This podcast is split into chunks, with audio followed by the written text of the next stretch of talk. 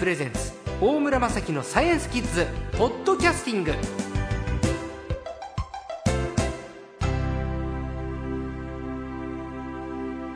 今週のサイエンスコーチャー略して最高はおなじみ科学ジャーナリストの寺門和夫さんです。こんにちは。こんにちは。さあ質問来てますよ。埼玉県の小学校5年生吉菜ちゃん。素朴な疑問ですがどうしてアイスクリームを食べると頭がキンキンするんですか？あれは脳に変化があるんでしょうか？キンキンしない食べ方があれば教えてください。ということで僕ねアイス食べても意外にキンとこないんですよそうですね。僕もあまりならないんですけど、でもあの確かにそうなる人がいるんですよね。吉菜ちゃんはなるんですよね。はいうんはい。でこれは間違いなく、あの痛くなってるんですねほ。らやっぱり小学生だから脳に変化があるんでしょうかって、うんそうですよねバカになっちゃうんじゃないかと思って心配ですよね。そうそうそう、えーはいはい。どうですか、はい、あのそれでやっぱり実際にですね冷たいものを食べるとあの頭が痛くなる人がいて、うんなんか最近はアイスクリーム頭痛とか言われてるみたいですね。まあ我々の頃ってあのむしろかき氷とかかき氷そっちの方ですけどね。そうそうそう。はい、今はアイスクリームになってるみたいですけど、まあいずれにしてもですねあのどうもこれ原因はまだよく分かってないんですけれども、はい。やはりあの急に冷たいものを食べるっていうことが一つのね、はい。原因じゃないかっていうふうに言われてるわけですね。はい。でその時にあの今その脳の話が出ましたけれども、あの突然その暑い時に急に冷たいものを食べてその冷たいって刺激が、あのあった時にですね脳がどうもそれを混乱してしまって痛いという刺激として感じてしまうっていう、まあ、そういったあの説があるんですね。いわゆる痛みっていうのは神経から来るものではいはい。脳が痛いっていうふうに解釈するってこと。そういうことなんですね。どこもつねったりとかじゃないんだけど、あの刺されたりしてない。冷たいっていう信号が入ってるんだけどうん。脳が受け取る時にはそれは痛いっていう信号に変わっているという。まああのなんかちょっとその混乱が起こってるわけですね、その神経でね。だからその脳自体があのえーまあおかしくなってしまってるわけではなくて脳に来るまでの神経の回路うん。がちょっと混乱をしてしまっていると、あのいうことなんじゃないでしょうかね。なんか吉野ちゃん分かった。だから本当は痛いんじゃなくてあのあなたの脳が痛いと間違えちゃってるというそうですね、ううん。ん、どうもそういうことのようです。まあ、それからですねあのずっとその痛いのが治らない時っていうのはやっぱりその冷たいことによってその血管とかがねこう炎症を起こしてるってこともあるようですね。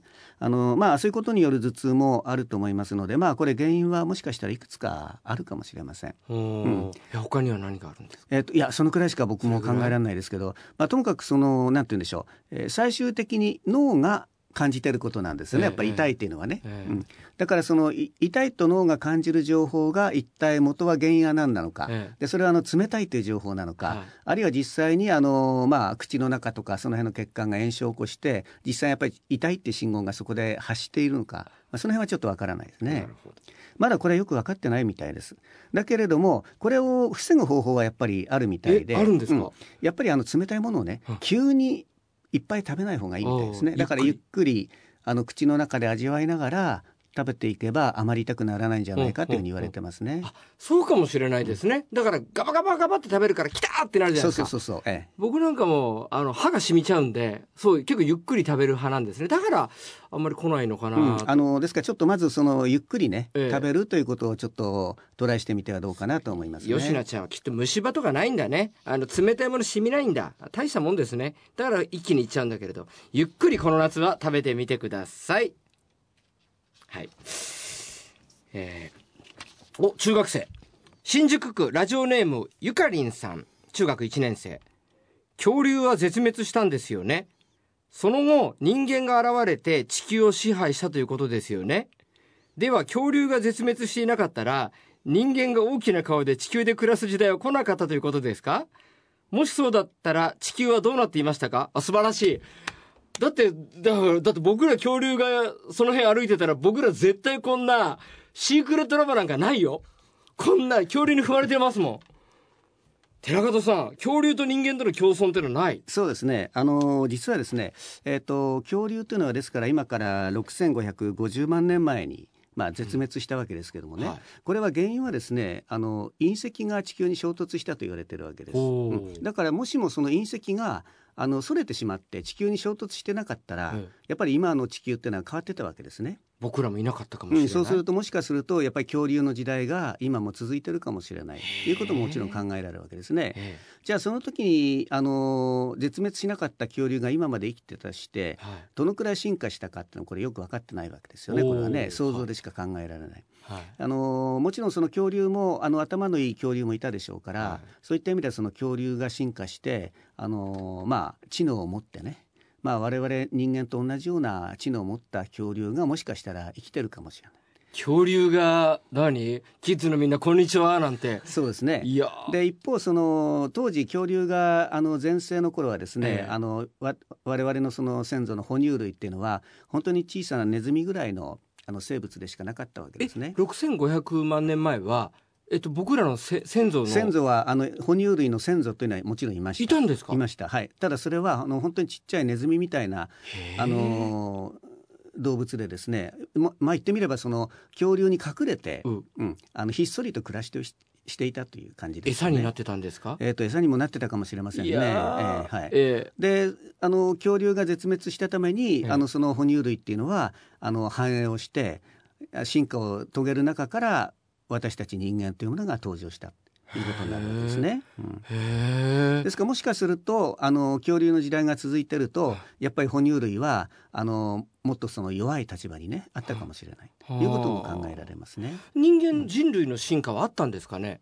えっとえただその今の我々の進化っていうのは、は今から500万年ぐらいから始まってるんですね。だからすごい時代的に新しいんですよ。ううん。んだからその、まあ、言ってみればそのあ長い歴史の中地球の歴史の中で考えると我々人間の誕生っていうのは非常に短いつい最近のことなんですね。でそれが起こった一つの原因がその、まあ、恐竜が絶滅したことに、まあ、あのつながっていくわけですね。恐竜が絶滅しておよそ6000万年間あったわけですね。人類が進化するまでの。そうですね。その6000万年の間は誰が地球を仕切ってたんですか？結局あの哺乳類です哺乳類と鳥の世界になったわけですね。あの最初のあのクロマニオン人なんかは何年前ですか？あそれももう数万年前の話ですから。あそうなんですか？まあ、本当に最近なんですよだから、ええそうですネアンデデルタール人ネアンデルとかタール人。ですからね、ええ。あの結局そのなんて言うんでしょう。あの、えーいわいわゆる本当の我々のあの直接の祖先っていうのは、ええ。あのつい最近で、ええ。まあその前には言ってみれば、うん。あの私たちとお猿さんとの共通の祖先がいて、え。でその共通のまあ言ってみれば原始的な猿ですよねでそれになるまでのまた長い進化の歴史があるわけですね。そっかじゃあ恐竜と人類の間の6000万年を埋める間の生き物を研究するのもなんか楽しいかもしれない。あそうです。そういう研究者もいますね。まあ、ですから結局あの人間と恐竜っていうのはまだ共存したことはないわけ。一緒にそあの、まあ、存在したことないんですけどなんか今度そういう映画が来るみたいです、ね、ジュラシックワールド。うん。あその後にまた何か、えっと、ディズニーのアニメか何かで来るみたいですね、あそうなんですか？来年あったり、うん。それはあのやっぱり恐竜が絶滅しないで、ええ。あのまあ恐竜と人間の子供があのまあ友達になるのか知らないけどなんかそういう映画のようなんですけれども。まあですからあのまあどうなるか全然わかりません。ただやっぱりあの哺乳類はそのうち進化をして人間ができてきたでしょうし、もし恐竜が絶滅しないでうまく人間と恐竜がね友達になれるような地球だったらいいかもしれませんね。夢があっていいじゃないですか一つ言えるのは多分恐竜が今高度な知能を持ってたら自分たちのことを怖い竜だなんて言わないですねまあそうでしょうね。はい、あのどういうふうに考えるでしょうね自分たちのことをね。恐竜ってねもう読んで字の通り怖い竜ですからねそうですね。はい。こんな名前つけないでしょうね、まあこれはあの人間がつけた名前ですから。はいはい。勝手だよね、人間って。いや、夢がある話ですね。そうか、いやいや。もう時間？いやー、どうだった？ねゆかりんさん。ね。いやー、じゃあまた、寺門さん今度来てくださいね。はい、わかりました。今週の最高は科学ジャーナリストの寺門和夫さんでした。どうも。